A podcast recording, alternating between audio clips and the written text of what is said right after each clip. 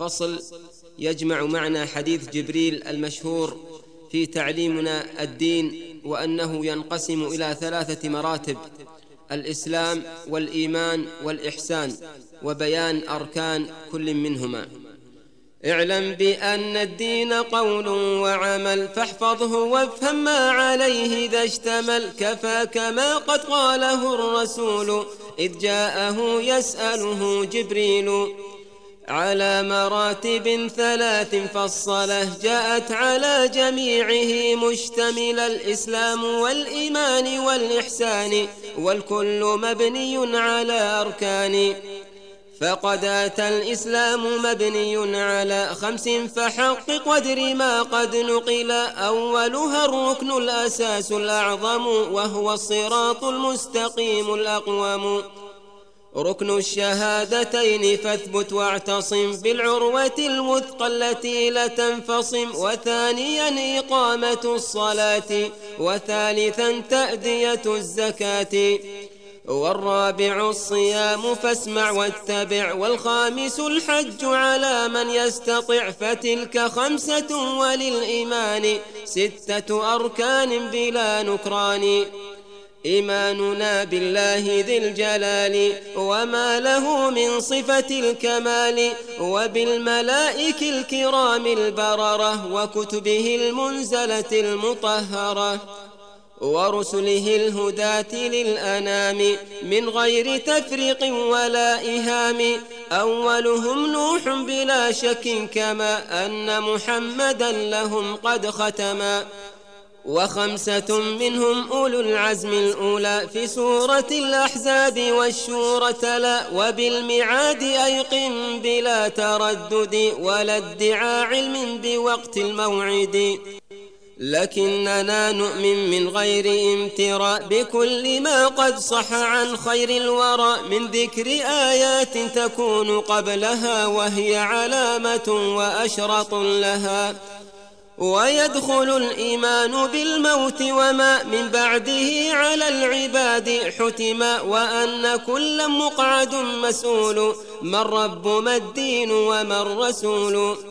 وعند ذا يثبت المهيمن بثابت القول الذين آمنوا ويوقن المرتاب عند ذلك بأن ما مورده المهالك.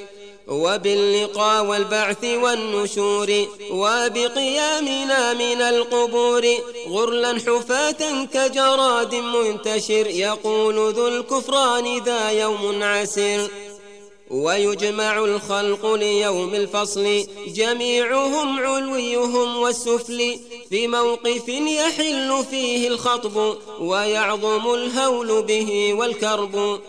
وأحضروا للعرض والحساب وانقطعت علائق الأنساب وارتكمت سجائب الأهوال وانعجم البليغ في المقال.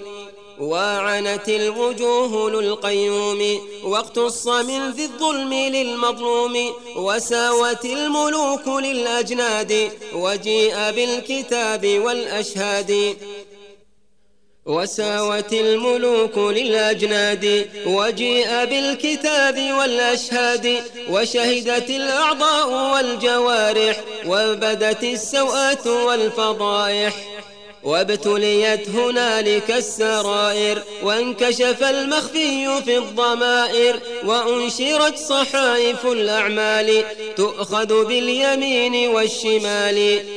طوبى لمن يأخذ باليمين كتابه بشر بحور عين والويل للآخذ بالشمال وراء ظهر للجحيم صالي هو الوزن بالقسط فلا ظلم ولا يؤخذ عبد بسوى ما عمل فبين ناج راجح ميزان ومقرف أوبقه عدوان وينصب الجسر بلا امتراء كما أتى في محكم الأنباء يجوزه الناس على أحوال بقدر كسبهم من الأعمال. فبين مجتاز إلى الجنان ومسرف يكب في النيران والنار والجنة حق وهما موجودتان لا فناء لهما. وحوض خير الخلق حق وبه يشرب في الأخرى جميع حزبه. كذا له لواء حمد ينشر وتحته الرسل جميعا تحشر. كذا له الشفاعة العظمى كما قد خصه الله بها تكرما من بعد إذن الله لا كما يرى كل قبوري على الله افترى. يشفع أولا إلى الرحمن في فصل القضاء بين أهل الموقف من بعد أن يطلبها الناس إلى كل أولي العزم الهداة الفضلاء. وثانيا يشفع في استفتاح دار النعيم لأولي الفلاح. هذا وهاتان الشفاعتان قد خصتا به بلا نكران. وثالثا يشفع في أقوام ماتوا على دين الهدى الإسلام وأوبقتهم كثرة الآثام فأدخلوا النار بذا الإجرام. أن يخرجوا منها إلى الجنان بفضل رب العرش ذي الإحسان وبعده يشفع كل مرسل وكل عبد ذي صلاح وولي. ويخرج الله من النيران جميع من مات على الإيمان. في نهر الحياة يطرحون فحما فيحيون وينبتون.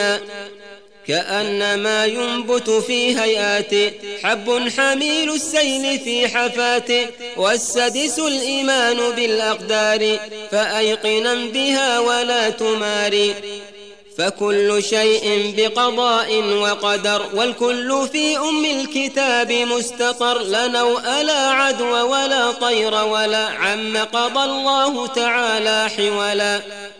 لا غول لا هامة لا ولا صفر. كما بذا أخبر سيد البشر. وثالث مرتبة الإحسان. وتلك أعلاها لدى الرحمن. وثالث مرتبة الإحسان وتلك أعلاها لدى الرحمن وهو رسوخ القلب في العرفان حتى يكون الغيب كالعيان.